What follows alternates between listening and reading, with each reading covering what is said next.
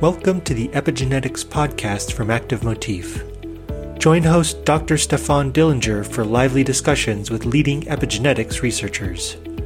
Hear about their past experiments, what they're working on now, and what's coming next. You know their papers, now get to know them and discover the stories behind the science. Hello and welcome to this episode of the Epigenetics podcast. Today I'm happy to welcome Deborah Bourc'his from l'Institut Curie in Paris to the show.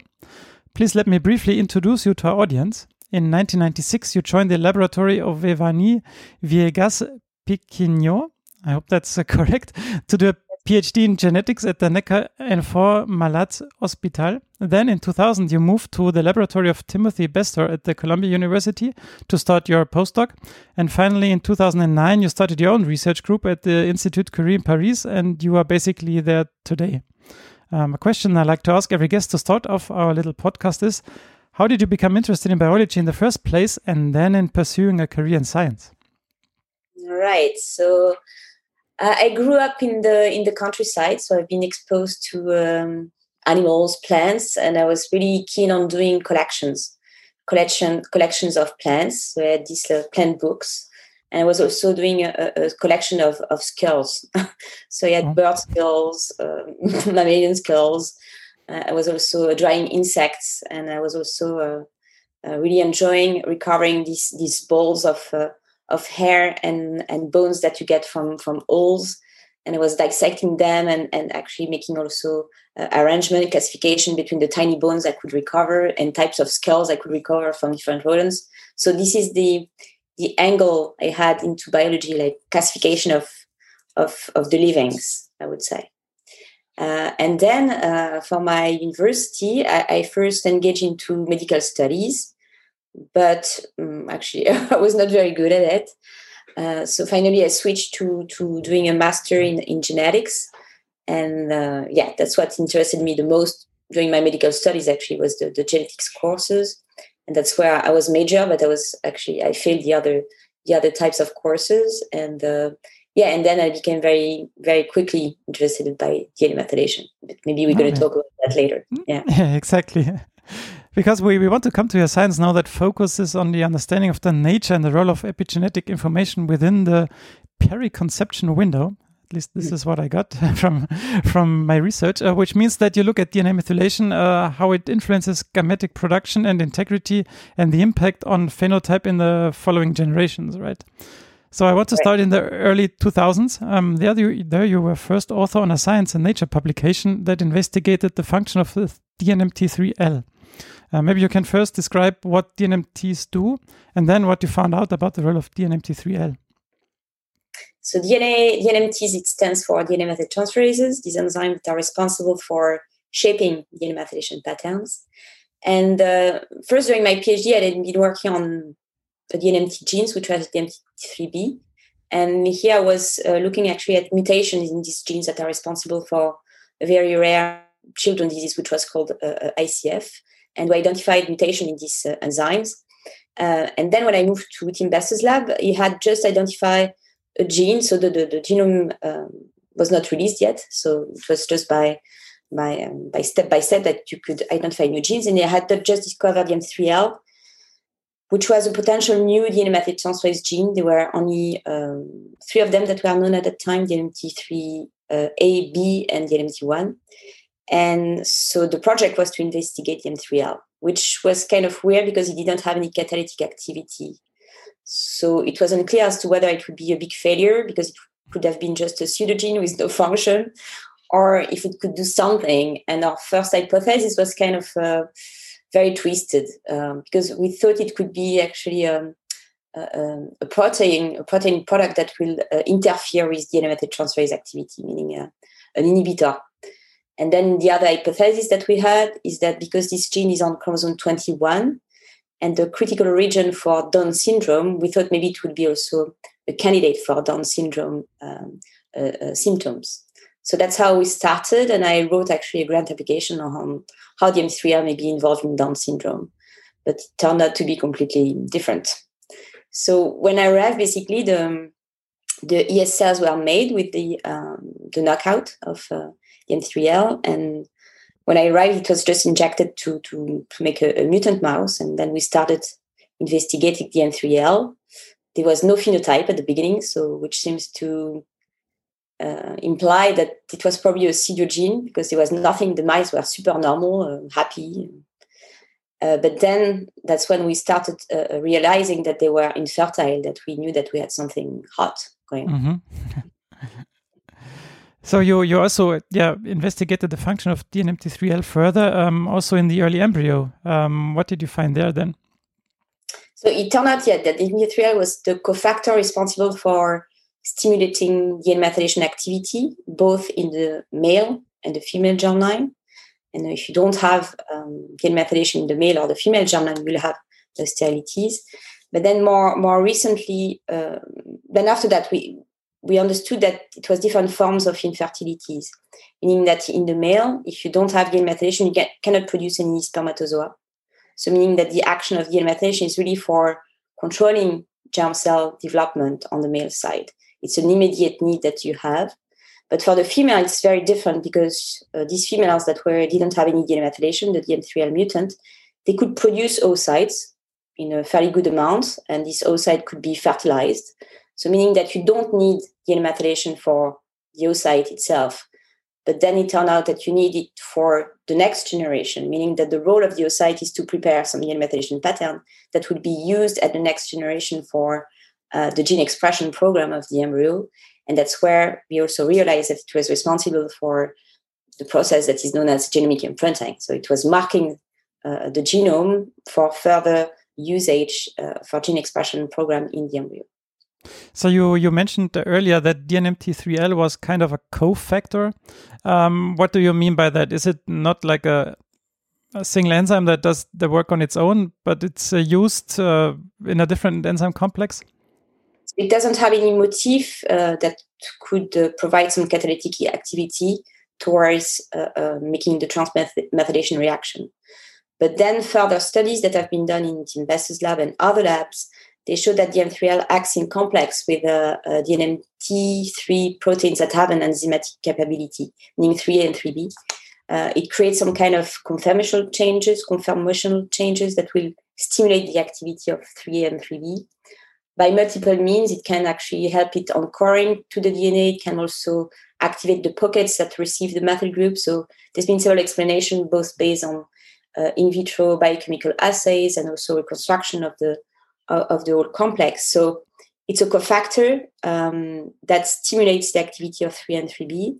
And what turns out to be very interesting is that 3 and 3B can work on their own in somatic cells or in embryonic cells. But in the germline, they cannot function on their own. They really need DN3L. So that's also something that is very intriguing. So while in some cell types you can work on your own, and while in the germ cells you need DN3L, really you you cannot function without it. And we think it's really due to to the properties of the germ cells at the time they undergo de novo methylation, because they are not dividing. So maybe that's a constraint where you need DN3L somehow to access this chromatin, the DNA, and methylates. So and what's interesting, I should mention, is that DN3L is mammalian specific, while 3A and 3B have a much wider distribution in terms of uh, phylogeny, but 3L is really a innovation of placental mammals. Which makes it even more interesting, I guess.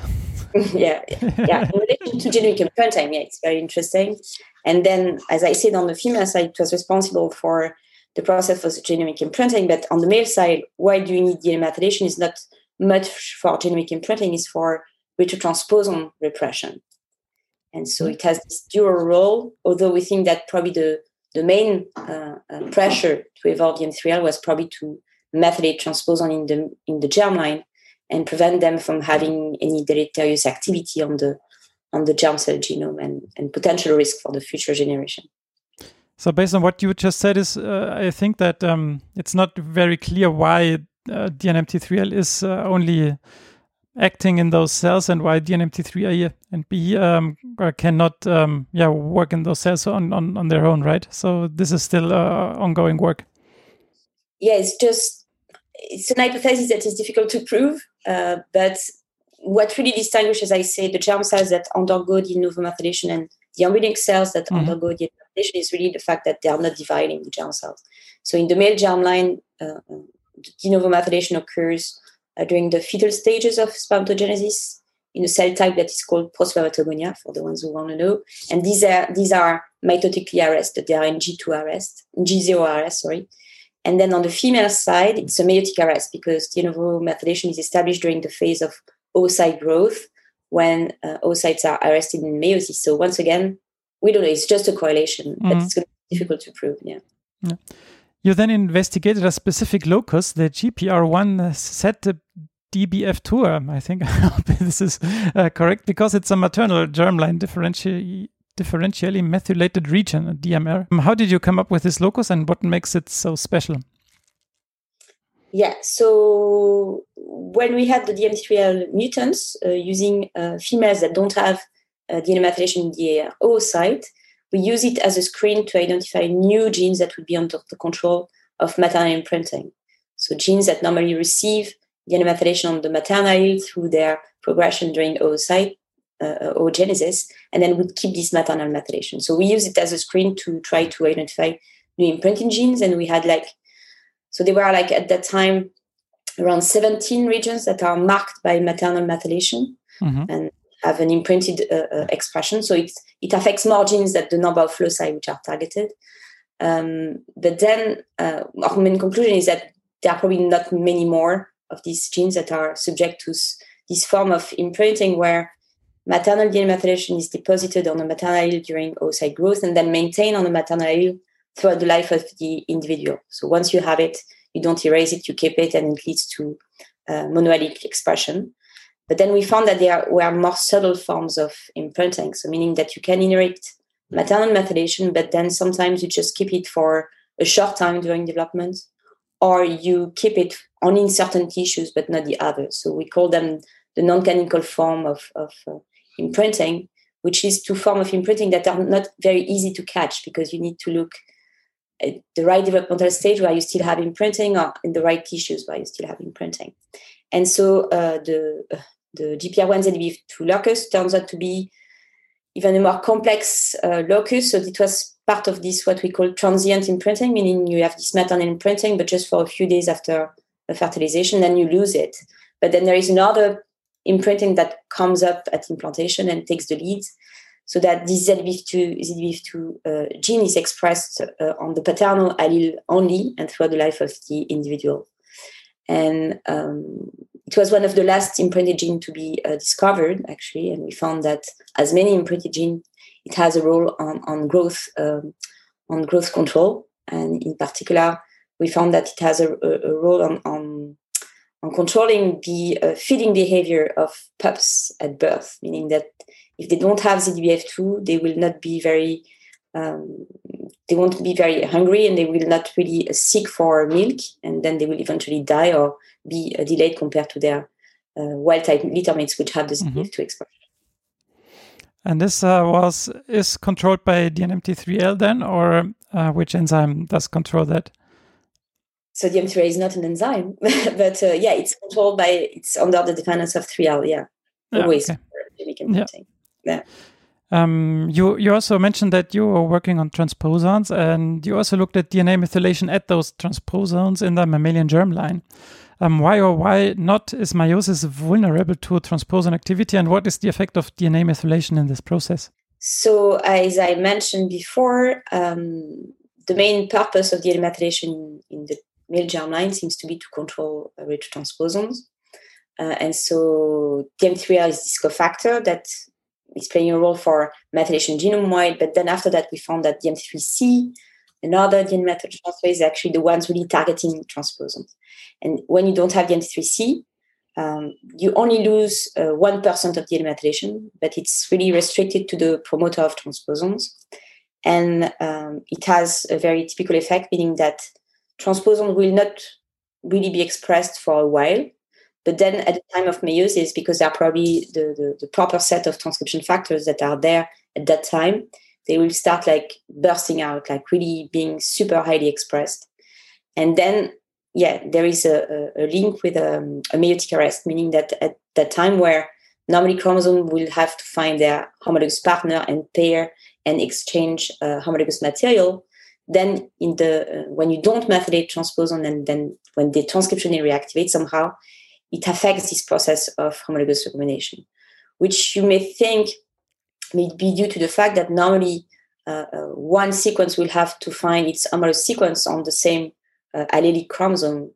But then now, because transposons are distributed as many identical copy throughout the genomes, maybe you'll start engaging with a copy which is not at the proper allelic position and will somehow mess up the entire recognition process. So that's our hypothesis.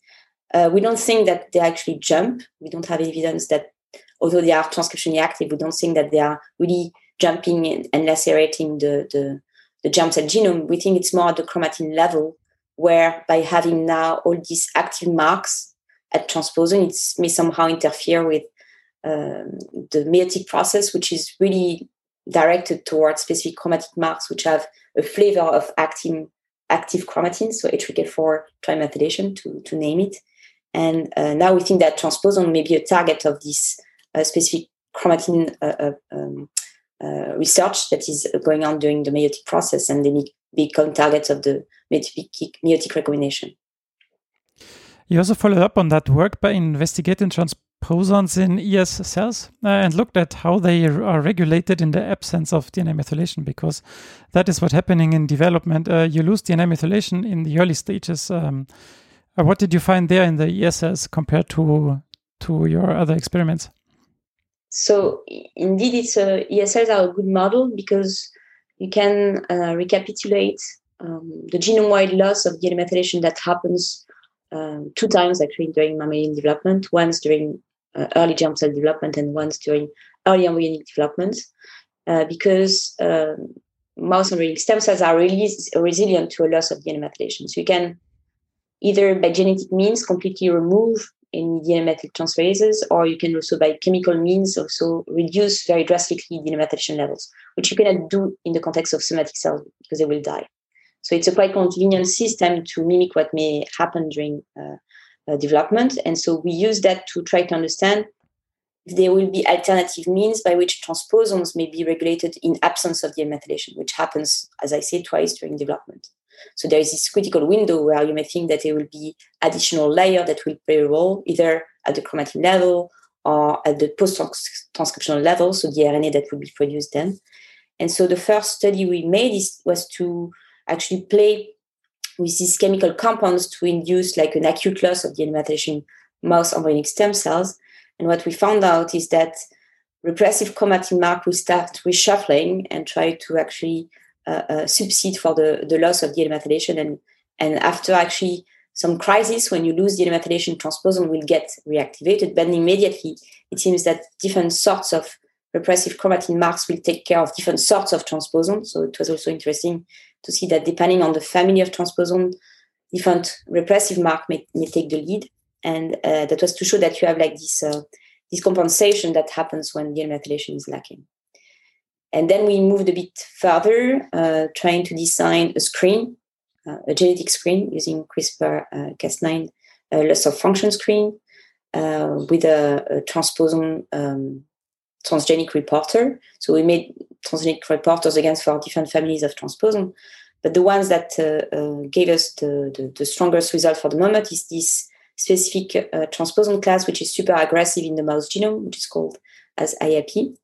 And we screen for genes which will be responsible for repressing these IAP uh, elements. And we found, yeah, that M6A RNA methylation this time, so not DNA methylation. So it was really out of my comfort zone when we found that. Uh, uh, RNA methylation has to play a role as well when probably DNA methylation is effective to then hit transposon at the next stage of their uh, life cycle, meaning once they are present as, as RNA. And what we found is that this mark destabilizes uh, um, uh, IAP transcripts once they are produced. So again, hinting at a next level of regulation. Uh, so it's not only chromatin, but there might also be modifications on the RNA level that can influence gene regulation. Yeah, yeah, yeah exactly. Yeah. and maybe, maybe, maybe many more. We know that there are a lot of screens which are carried on now. Uh, where multiple chromatin complexes may play a role. So we have also now new candidates that we are following up, and new means also of post-transcriptional regulation, which are also now being discovered here and there. I know mm. among uh, the labs of uh, of colleagues. Yeah. Mm. So you already mentioned that enzyme, but you also discovered this uh, enzyme called DNMT3C. Um, yeah, you discovered it and uh, maybe characterized it. Uh, how did you find it, and what was or what is its function? Yeah, so that's a that's a very interesting story. So so I'm happy to hear it. yeah.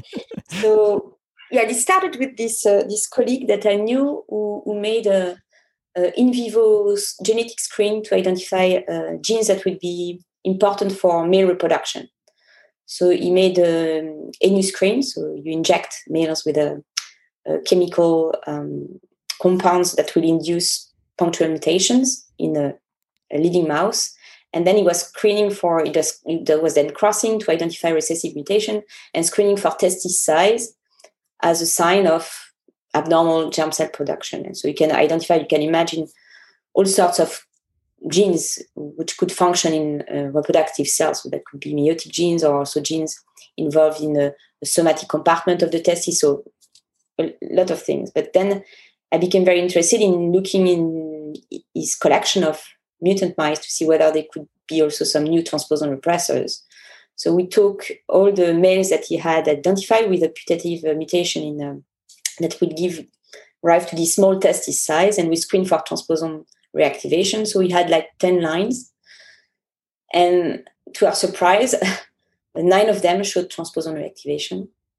So meaning that it was like, comforting us that there would be more transposon repressor to be identified. But then when we made the genetic mapping to identify the chromosome regions where this mutation, this spontaneous, this chemically induced mutation may have happened, it turned out that it was exactly the same region in the different nine lines. So meaning that we probably had there a mutation that was not induced by the chemical compound, but something probably that happened in the mouse colony that they were hosting. Oh, okay. So, so spontaneous mutation really. Yeah. And uh, so then we finally managed to to find where the mutation was, but it was in a in a gene desert. There was nothing known there. But it happened to be just next to the MT3B, so a DNA methylation enzyme. And then by doing some um, transcriptome analysis, more uh, genomic uh, uh, sequencing, we found out that there there was a transposon that had jumped. It was one of these IAP transposons I mentioned before. So it meant that in this mouse colony that was hosted in his colleague's lab, one day there's been an IAP that has jumped into germline of females, and we had selected this event because we were screening for for small testes. And then uh, we went further and we discovered that there was there a gene actually that had been characterized as a pseudogene about 10 years before. And then um, because he didn't have any any signs of uh, uh, open reading frame, so it was not clear whether it would produce any protein. And also it wasn't clear it was expressed somewhere because when you look in any tissues where you have uh, databases available of transcriptomes, there was no sign of expression of, of this gene. But then it turned out that it was not properly annotated. So we found that it was missing an exon. And then we discovered it had really an open reading frame, that it was it had like beautiful uh, uh, catalytic motifs for performing the transmethylation reaction.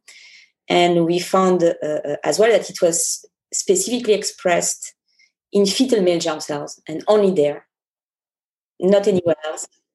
And what we found as well is that it's a gene that has evolved specifically in rodents. So it makes it like a super specialized weapon against transposon that has evolved for the specific purpose of targeting young transposon in the male germ cells of rodents. So it has evolved by duplication of the M3B, which is nearby, as I said. And uh, uh, one funny thing is that the, the mouse strain that was used to make this screen for uh, um, testis genes is the C3H mouse strains, and it's actually very famous for being a mouse strain where you have a lot of this spontaneous uh, IAP insertion occurring in the male germline. So it was probably the worst background to use to make this uh, this screen, but finally, yeah, it turned out okay because we identified this uh, beautiful new DNA methyl transferase, which is a very nice example of the the genetic conflict that may happen and that may shape our weapons against uh, for evolving new genes. Yeah. But this is an enzyme that is uh, present in all mice and all rodents, and not just in this um, uh, line of, of mice, right? So it, it's no, it's, no, no, no. So it's it's uh, it's present in all Muroidae. So we it has evolved, we think, like 46 million years ago. So, uh, so it's present in rat, in mouse, in hamster, in guinea pigs. so all the rodents emitting. And but one thing to keep in mind is that these species of the Muridae uh, uh, clade are the ones that are the most common on Earth. They exceed in number the number of bats even. So they are like the most numerous okay. animals on Earth, and also they are super diverse in terms of uh, of species. So yeah, there may be a link with having this uh, this new DNA transferase and their ability to diverse. Okay. So, in the last couple of years, with publications in 2017 and 2019, uh, one area of focus uh, of your lab was um, to look at transient transcription in the early embryo and what effects this can have on the fate of the embryo. Um, here again, you made use of the ZDBF2 locus. Um, what did you find there?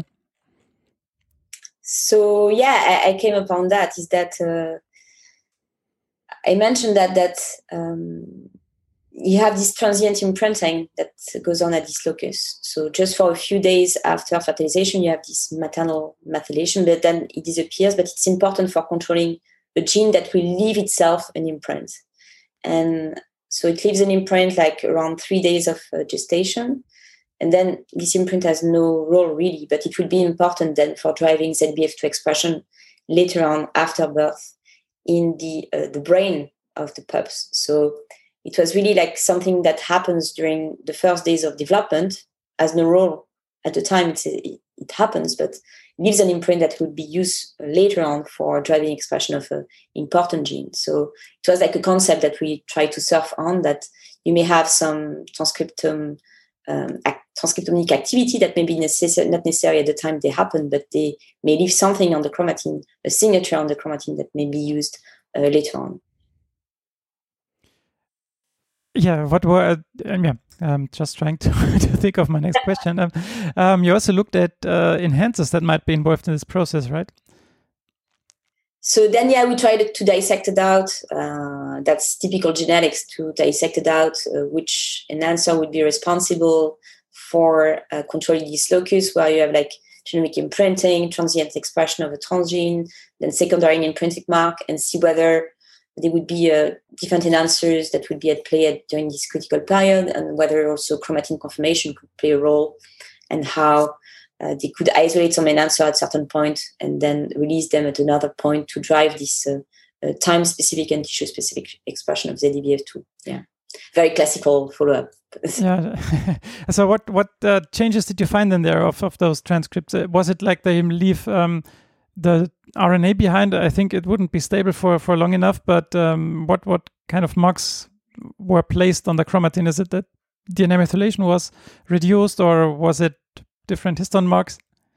So it's DNA methylation indeed. So this transcript will leave uh, um, a DNA methylation marks on the path of its transcription. So that's a very common mechanism by which DNA methylation may be established. It follows the path of the uh, of transcription elongation. And so at the time it's expressed, it leaves this DNA methylation path that is maintained then by DNA methylation maintenance throughout the life of the individual. But uh, this mark has no purpose in certain, certain tissues, but they have certain purpose in brain tissues for oh, activating okay. 2 Yeah.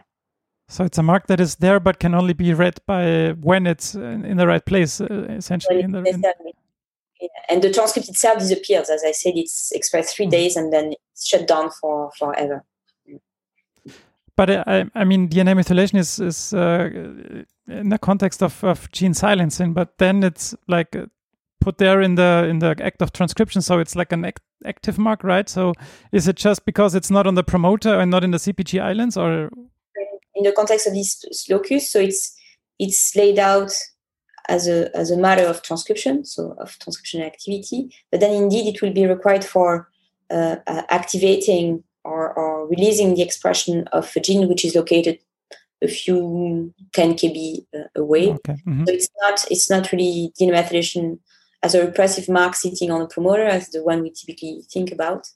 But we think it's more about a, a competition with another repressive mark which has the ability to spread over promoters and, and create a repressive compartment, which, which is polycomb mark, H3K27 trimethylation. And we know that these two marks, DNA methylation and H3K27 trimethylation, hate each other. So once there is DNA methylation there, uh, K27 cannot come and cannot uh, uh, occlude the, the mm-hmm. promoter of the two genes. So it's, um, it's a way of, of preventing occupancy by polycomb and, and and letting letting this promoter not not occupied be uh, accessible to transcription factor when they will be needed at the right time. Oh, okay, yeah.